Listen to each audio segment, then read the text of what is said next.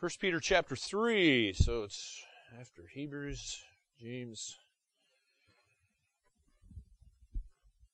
First Peter 3.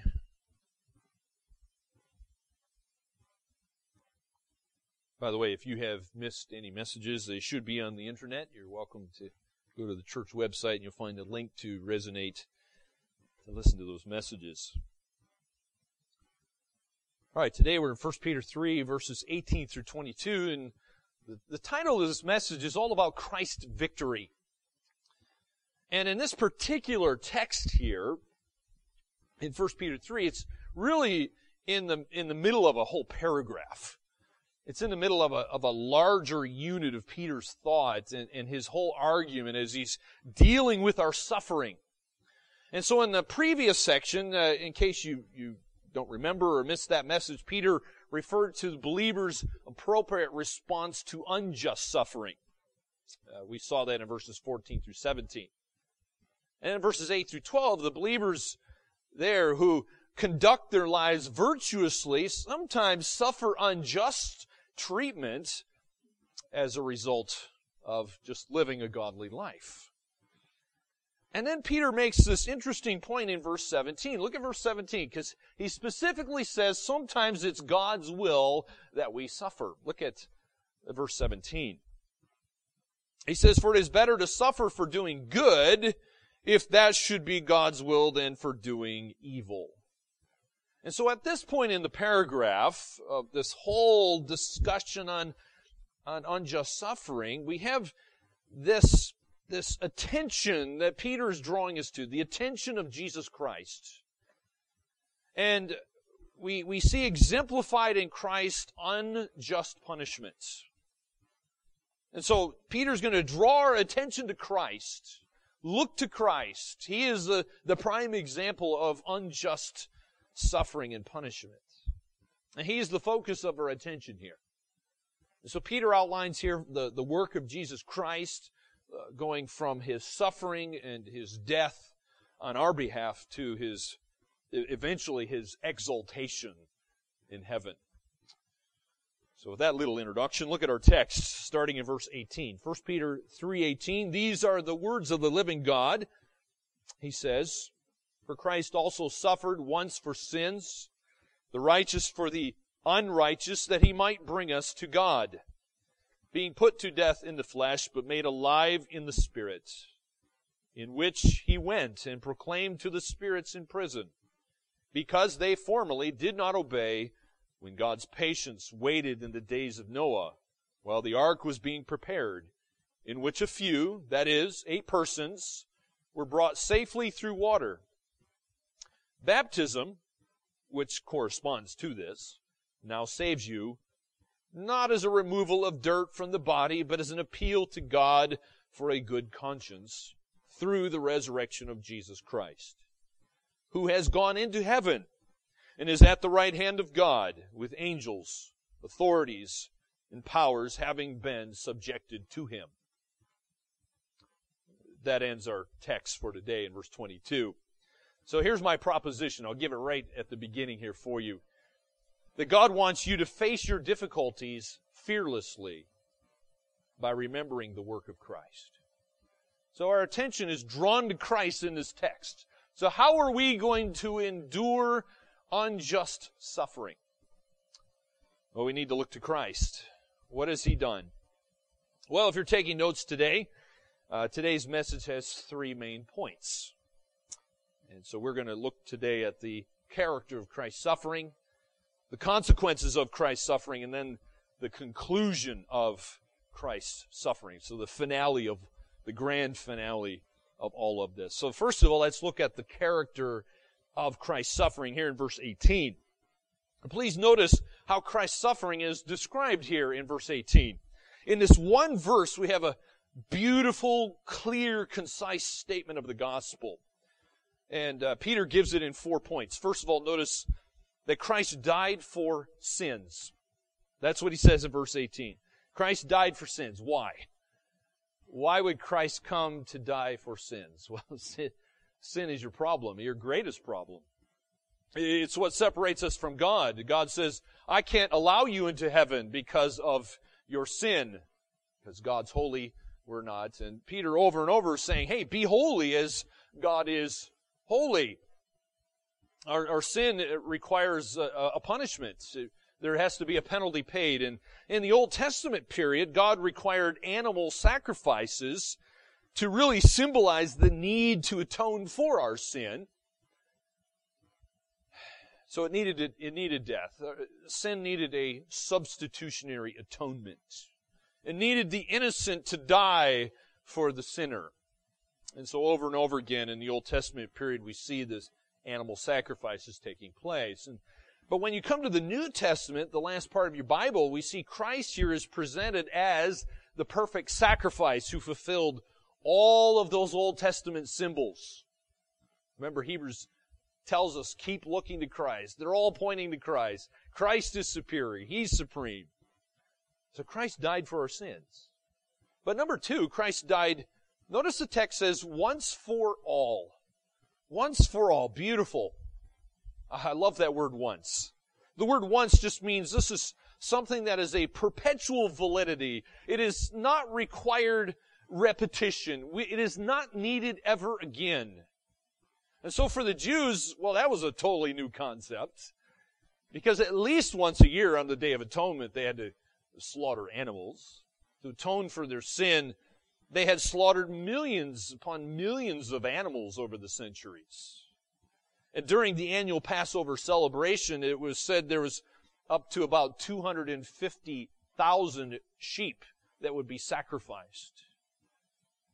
But Jesus Christ, one sacrificial death, ended centuries of slaughter. He, this, this insufficient parade of animals being slaughtered came to, well, didn't need to be done. Sadly, some still continued, but it was, it didn't need to be. So there was a sufficient one-time all sacrifice in Jesus. Number three, we see here that Christ died in the place of sinners. He died in the place of sinners. Notice it says that Christ also suffered once for sins, the righteous for the unrighteous. Some of your Bibles might say the, the just for the unjust. But what's the point? Well, as the perfect offering here, Christ willingly took upon himself the entire penalty that was due to unrighteous people. It was due to sinners. After all, the wages of sin is death. And so Christ took on himself that penalty. He became the substitutionary atonement.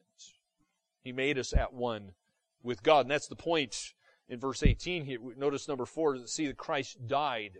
Why? For the purpose of bringing us to God. Bringing us to God. Now that phrase shows the triumph in Christ's death. Christ's death actually accomplished something, something grand. And so when Christ died, you, you, you see the Bible mentions the veil in the temple in Jerusalem ripped in two from top to bottom, symbolically demonstrating now there was this open way to God. There was no longer this division because God opened it up through Christ. And so the heavenly holy of holy was, was, was then made available immediate access for all true believers. It's interesting here in verse 18, we have the gospel in this clear, concise statements.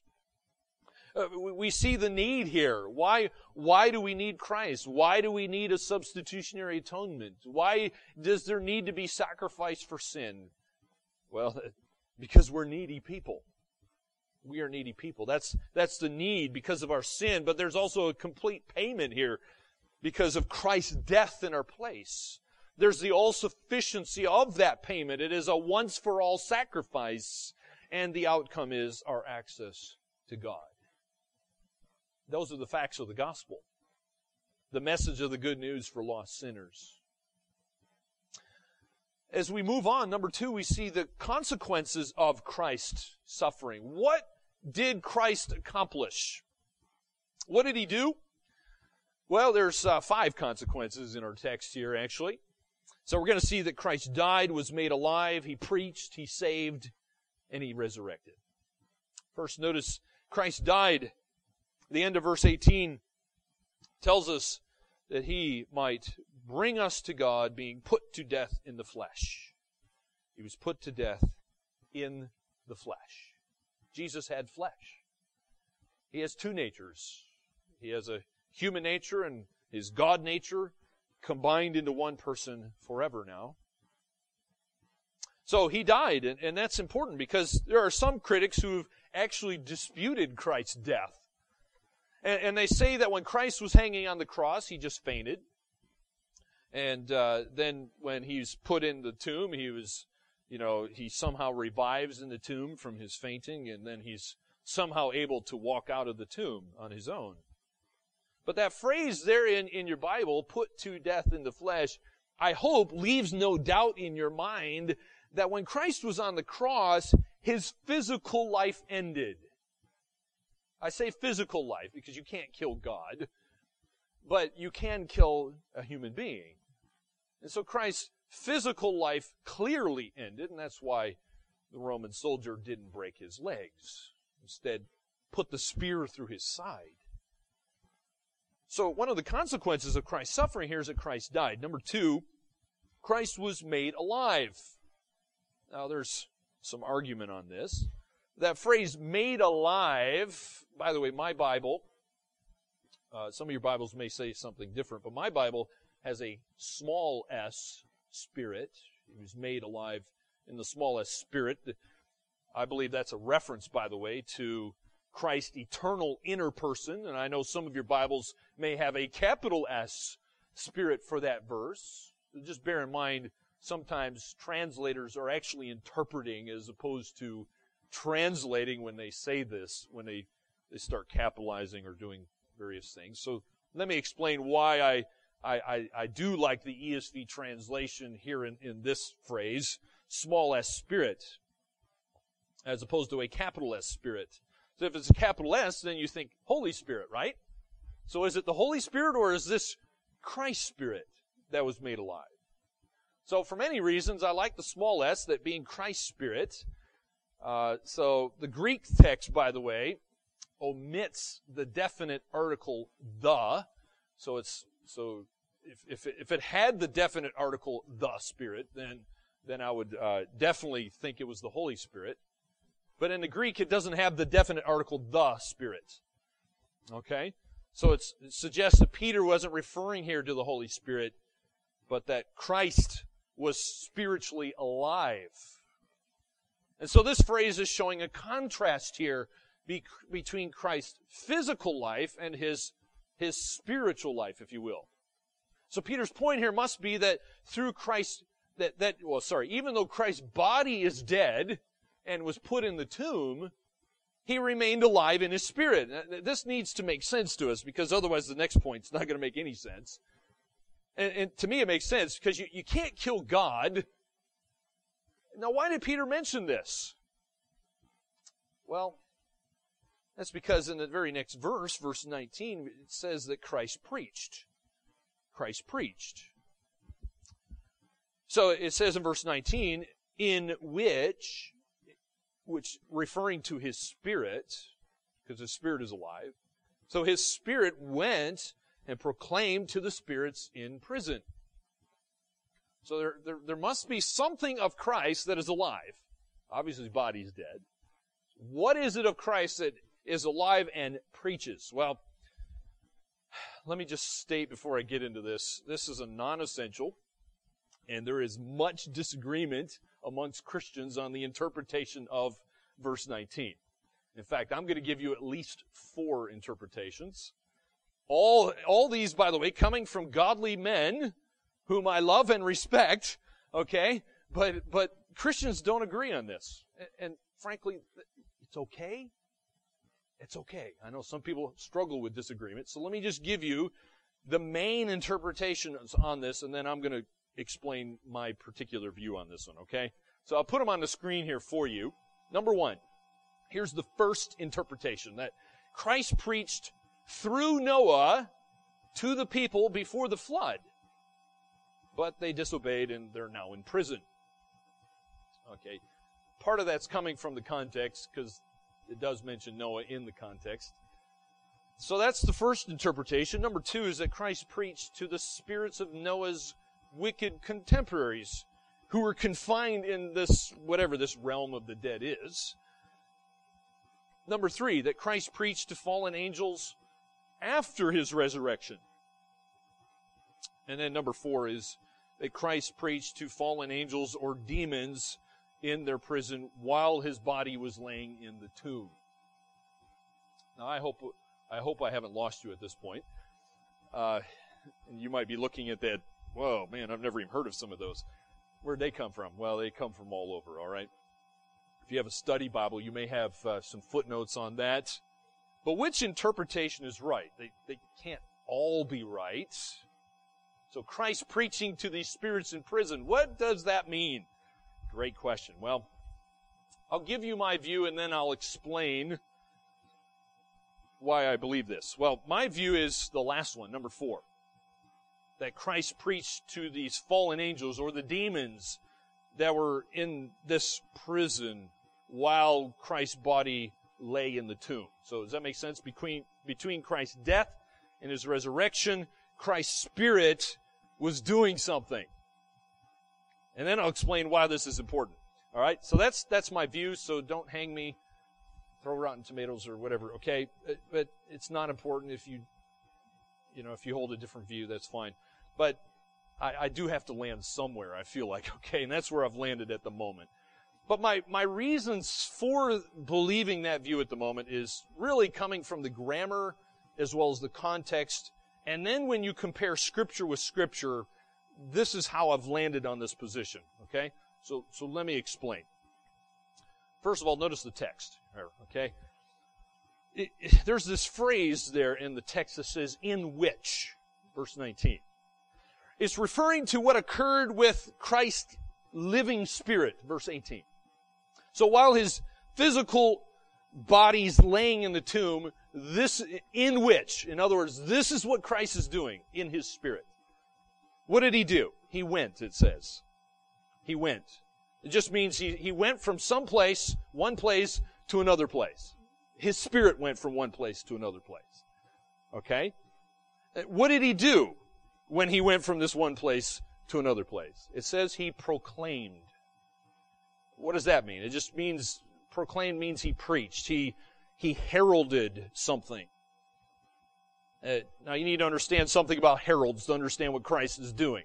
We don't really have heralds nowadays, I don't think. But in the ancient world, heralds would often go to various towns and they would represent the, the ruler. They would make public announcements. You know, it's not like the, the king or the governor could just send out an email, right? There was no email at that time. So they would send out these heralds who would herald, tell announcements, right? Uh, sometimes they would, uh, if, if a general or a king won a battle, they would have heralds going before them announcing the great victory of their king or their general. And this is basically what Christ is doing. He's the herald, uh, even though he's also the king, even though he's the one who's wrought this great victory through his his death on the cross. And so what's he doing? He's proclaiming victory. Well, read other scriptures. What is he proclaiming his victory over? Well, it, he was victorious over sin, death, Satan, and the demons. Well, that brings up this question. Well, then, to whom did Christ preach? It says he proclaimed this, this message of victory to these spirits. Spirits. Well, they're not human beings. Uh, some interpretations might say they are human beings. So let me explain why I don't think they're, they're humans. Uh, if, if, they were human beings, Peter would have used a different word. Uh, he would have used the word souls, but he doesn't. He uses spirits. Spirits, by the way, is never used to refer to people in the New Testament except when the Greek adds the genitive case onto it. Now, I don't want to go into depth on the Greek, but the genitive case is not used here in this context. So that's one reason why uh, we can say that it's referring to to something that is not a human being. Okay? So, where are the spirits? Where are these spirits who are not human beings? Well, they're in something described as prison. Uh, we know this is an actual place. It's it's not just some you know I don't know concept or whatever. It is an imprisonment. The book of Revelation, interestingly enough, calls this particular prison the bottomless pit, the abyss. Uh, in verse 20, by the way, Peter identifies these, these spirits as disobedient. They were disobedient. And so we need to ask the question, when did they disobey God? Well, the text says here, while Noah was building the ark. He spends 120 years doing that. He's, Noah was preaching. He was also a preacher. So when did that happen? Well, we need to go back to Genesis chapter 6. Genesis 6 is going to help us out here. And if you, if you want to see it, I've put it on the screen here for you. So what was this disobedience that these, I believe they're angels, uh, what, what did they do that was so severe that God would throw them into this, impr- this imprisonment? Well, Genesis 6 verse 1. It's on the screen if you want to read. Genesis 6 1 says, When man began to multiply on the face of the land, and daughters were born to them, the sons of God saw that the daughters of man were attractive. And they took as their wives any they chose. Then the Lord said, My spirit shall not abide in man forever, for he is flesh. His days shall be 120 years. The Nephilim were on the earth in those days, and also afterward, when the sons of God came in to the daughters of man, and they bore children to them. These were the mighty men who were of old, the men of renown. I know that's a little confusing. So what's going on here? Who are the sons of God in this text? Again, there's debate on this, so it's not an essential of the faith, so we can disagree. But here's what one commentator said. I'm, I'm quoting from the Word Biblical Commentary. It says, the oldest interpretation the traditional Jewish view of ancient rabbis and modern Jewish commentators, as well as the church fathers, is that the sons of God were demons or fallen angels. Now I agree, I agree with that interpretation, but is there biblical proof, you might ask? I, I do believe there's biblical proof. Let me explain. Well, the phrase sons of God here in Genesis 6 always refers to angels in the other context it's, it's used in the Old Testament. Uh, therefore, I, I believe these spirits must be fallen angels or demons who were somehow acting perversely. They had somehow, as the text says, gone outside the boundaries that God had given to them. They rebelled against God by, by leaving their spirit world they somehow came and, and, and worked in the human realm in a way that was not pleasing to God. I can't fully explain everything here, but uh, my impression is this is the first reference in your Bible to demon possession, where uh, the demons were, were using these, possessing these men. They were indwelling these men, and, and God was not pleased with that. So why did the demons disobey God? you might ask. Why? Well, the answer goes back to Genesis chapter 3 verse 15. Genesis 3:15 talks about this is in the midst of all the curses God was giving to Adam and Eve and the serpent because of sin. God says that the serpent is is going to do some damage to the seed of the woman, but the seed of the woman would crush the head of the serpent. So Satan knew that somehow, some way, his days were numbered. He's going to lose ultimately. But he, he's not one to give up. He's going to do everything he can to stop the Messiah. And he's been doing that for centuries. He's, he's tried to, he's tried genocide, killing babies. That didn't work. you know, Christ came, tried to kill babies again. That didn't work. So we'll try to get Christ to sin in the wilderness. Well, that didn't work. You know, he's, he's tried all kinds of things to, to stop Christ from, from dying on the cross as our perfect sacrifice. He failed.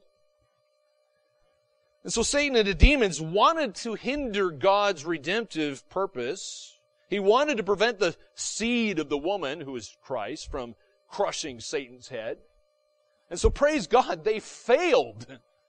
They tried many times, and here's an example of that, but they failed.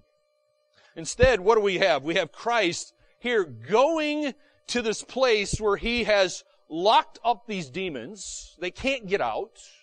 He's locked them up in the bottomless pit. Christ can come and go as he pleases. And so in his spirit, he walks into this place, preaches a glorious sermon of triumph. You guys tried to defeat me. You lost. I love it. I love it. And then he goes back to the tomb and arises from the grave. What a glorious sermon. Would have loved to have been there, wouldn't you? So here's the very demons trying to stop the seed of the woman from crushing the head of the snake. Genesis 3:15. And they failed. And so my friends, what do we need to do? We need to applaud Christ's victory here over sin, death, and Satan and the demons. Well, let me give you a, a, a second reason why I believe Christ preached to these demons in prison while his body's laying in the tomb. So we've looked a little bit at the kind of the grammar and the context here, but also when you compare scripture with scripture, using scripture as a commentary, if you will, of itself, uh, I think you'll notice a consistent pattern here matching with this view. So let me just read the scriptures here. Peter addresses this as well in his second book he wrote, 2 Peter chapter 2 verse 4 says this, For if God did not spare angels when they sinned, but cast them into Tartarus, not Gehenna, Tartarus, and he committed them to chains of gloomy darkness to be kept until the judgment. If he did not spare the ancient world, but preserved Noah, a herald of righteousness, with seven others, when he brought a flood upon the world of the ungodly, if by turning the cities of Sodom and Gomorrah to ashes, he condemned them to extinction, making them an example of what is going to happen to the ungodly. Notice that word example. so these are examples to us. We need to take heed to what God has done with these angels and with the ungodly people during Noah's day as well as to the cities of Sodom and Gomorrah. God's judgment is sure, it is severe, it is final. But Jude also references these, these demons and what, what they did and what God did to them. So look at this one here. It's on the screen also. Jude verses 6 and 7 says the angels who did not stay within their own position of authority, but left their proper dwelling, he is kept in eternal chains under gloomy darkness until the judgment of the great day. Just as Sodom and Gomorrah and the surrounding cities, which likewise indulged in sexual immorality and pursued unnatural desire, serve as an example by undergoing a punishment of eternal fire. Again, notice Jude also uses the word example. These are examples to us. Even in the midst of their, their punishments. Sorry, they serve as an example. Notice also Jude references that they indulged in sexual immorality, uh, which is yet another reason why I think that these demons possess these men uh, to have children with the, the uh, human being women. Anyway, there, those are some, some references in Scripture I think, I hope are a help to you. Uh, they, they fit most consistent, consistently with the view uh, that, that we've mentioned, number four.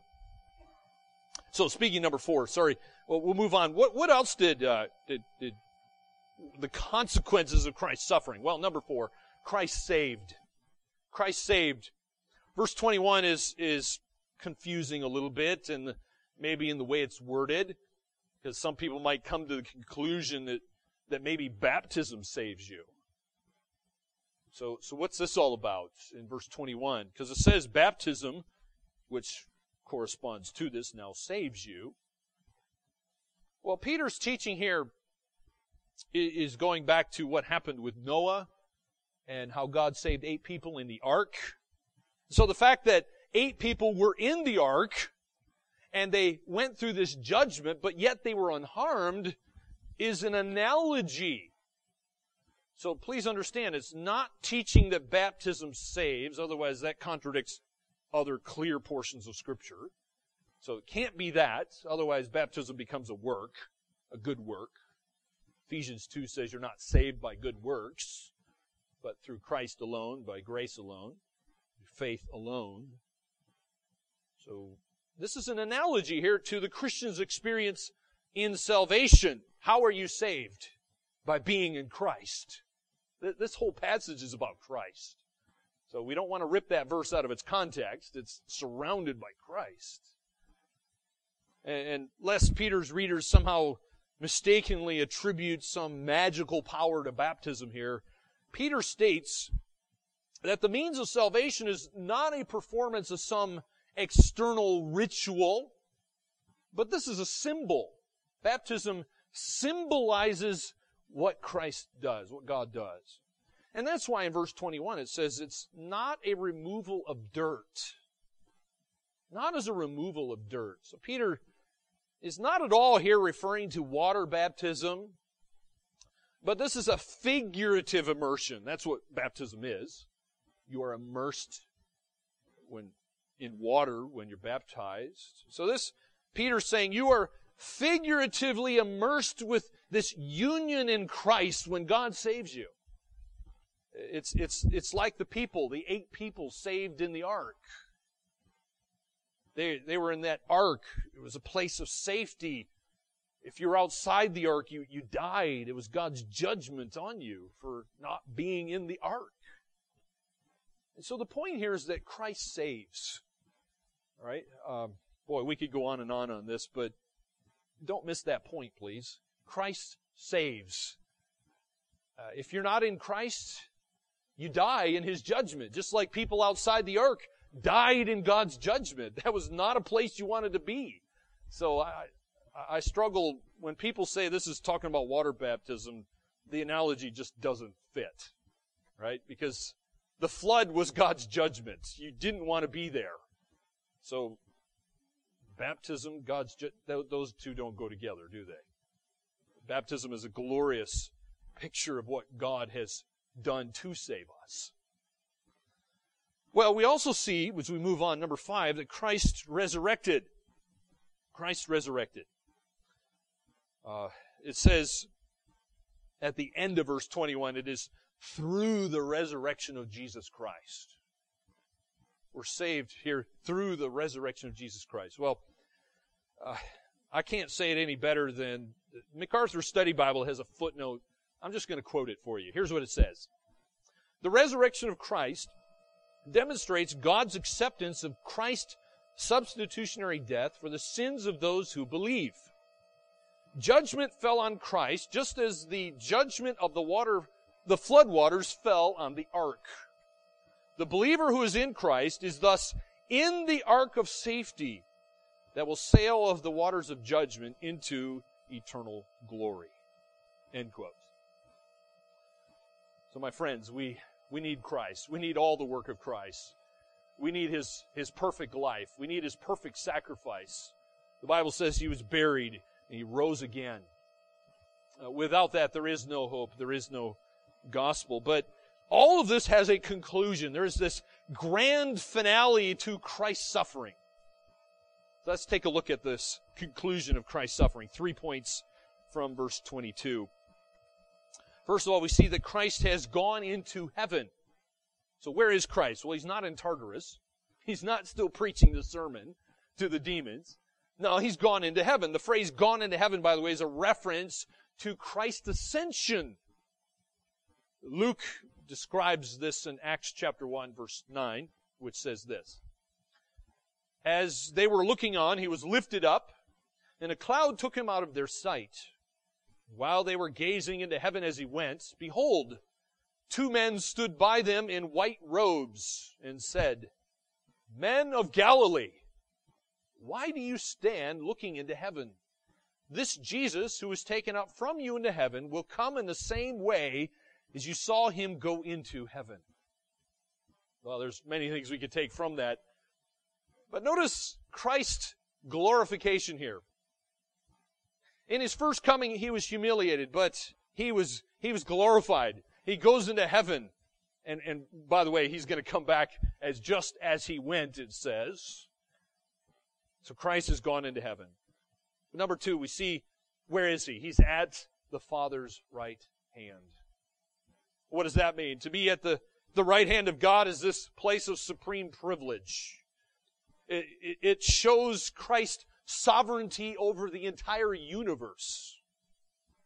It is the supreme place of honor and authority for all eternity. He is at this place of honor, authority, and power and rule. It is where Christ went after he finished his work of redemption. And by the way, that's where he rules from today. He's still there. You say, well, how much authority does Christ have in heaven?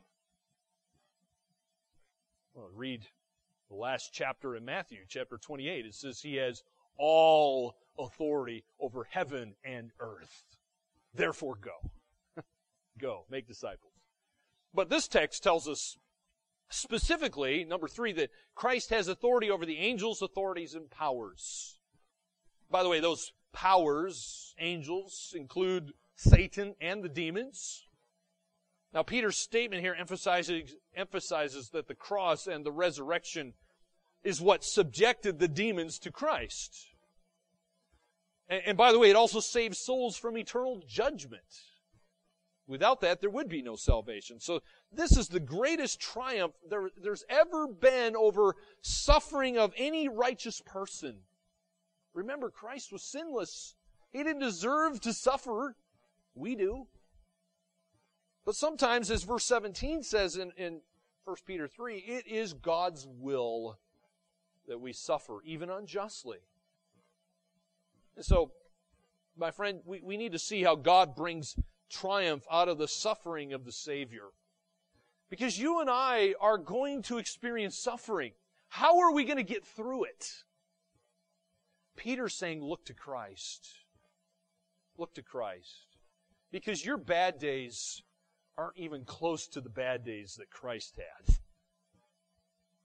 Compared to Him, we've never had a bad day, right? And so the only way we, we can really get through that is by looking to the one who triumphs over suffering. And so we need to see how God brings triumph out of Christ's suffering. And so Christians then can be confident that God's going to do the same for them in their suffering.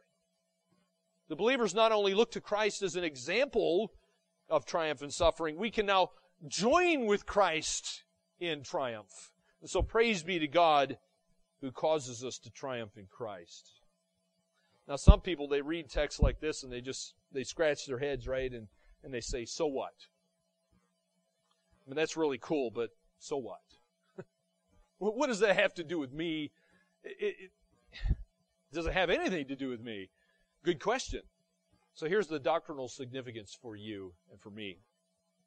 Christ's ascension has theological implications for our lives. Number one, Christ going up into heaven foreshadows our future ascension into heaven with Him. My friends, you have a future, a glorious future if you're a believer in Christ. If you're not a believer in Christ, well, I'm sorry, this is your best life now. But if you're a believer in Christ, your best life is yet to come. In fact, here's what 1 Thessalonians 4 verse 16 says. Again, it's on the screen if you want to see this. For the Lord himself will descend from heaven with a cry of command, with the voice of an archangel, with the sound of the trumpet of God. And the dead in Christ will rise first. Then we who are alive, who are left, will be caught up together with them in the clouds to meet the Lord in the air. and so we will always be with the Lord. Oh, that's good news. People in Thessalonica were obviously struggling, wondering, well, hey, what, what happened to my loved one who's died? I, I thought Christ was coming back. So they're struggling with this. You know, what, what's going to happen to my mother or my, my sister or my child who's already died? What's going to happen to them? And so Paul says, hey, if they're in Christ, they're going to rise. And we're all, all of us, even those who are alive, those who are dead in Christ, the believers will, will go to meet Christ in the air. And we will always be with the Lord. That's good news. Number two, Christ's ascension gives us assurance that our final home will be in heaven with Him. We, Paul just said so. So we will always be with the Lord. I heard an author ask the question one time Is heaven heaven without Jesus?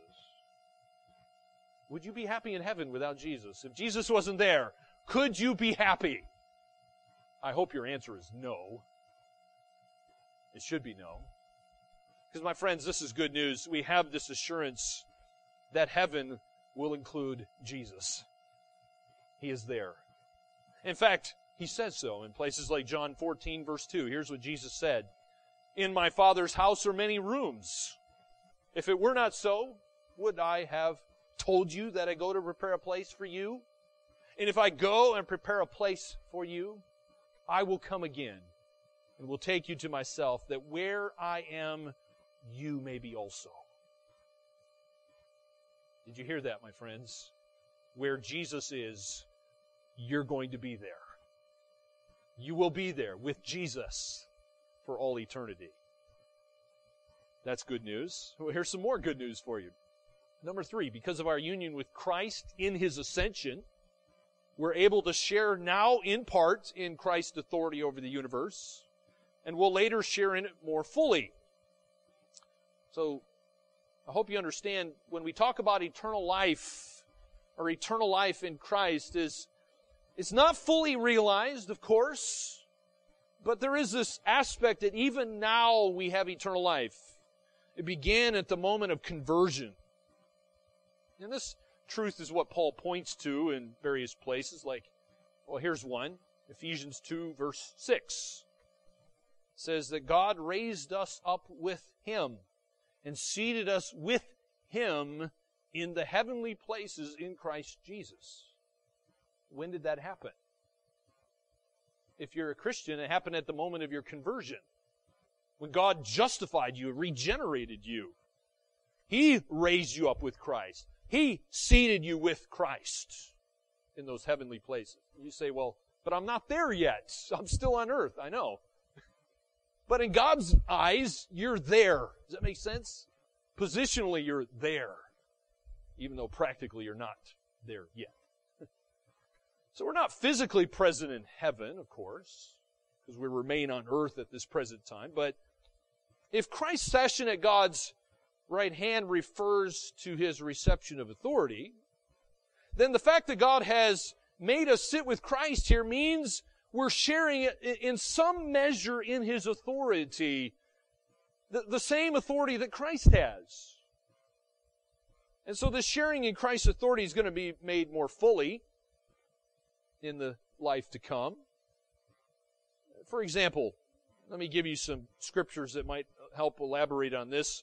Jesus promised in Revelation to one of those churches there, Revelation 2, verse 26, here's what Jesus said the, the one who conquers and who keeps my works unto the end, to him I will give authority over the nations, and he will rule them with a rod of iron as when earthen pots are broken in pieces, even as I myself have received authority from my Father.